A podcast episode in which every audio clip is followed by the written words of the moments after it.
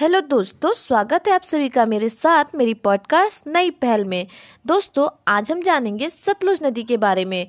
सतलुज नदी सिंधु की एक सहायक नदी है।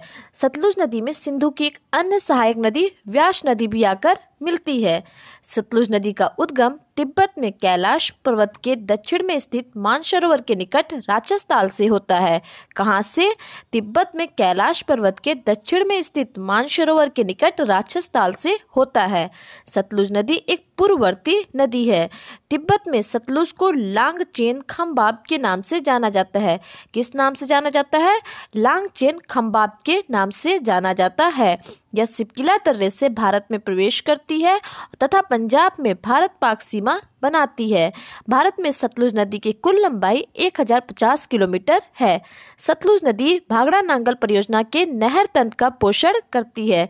किसका करती है? भागड़ा नांगल परियोजना के नहर तंत्र का पोषण कौन करता है? सतलुज नदी करता है। मिलते हैं दोस्तों अगली पॉडकास्ट में। तब तक के लिए धन्यवाद।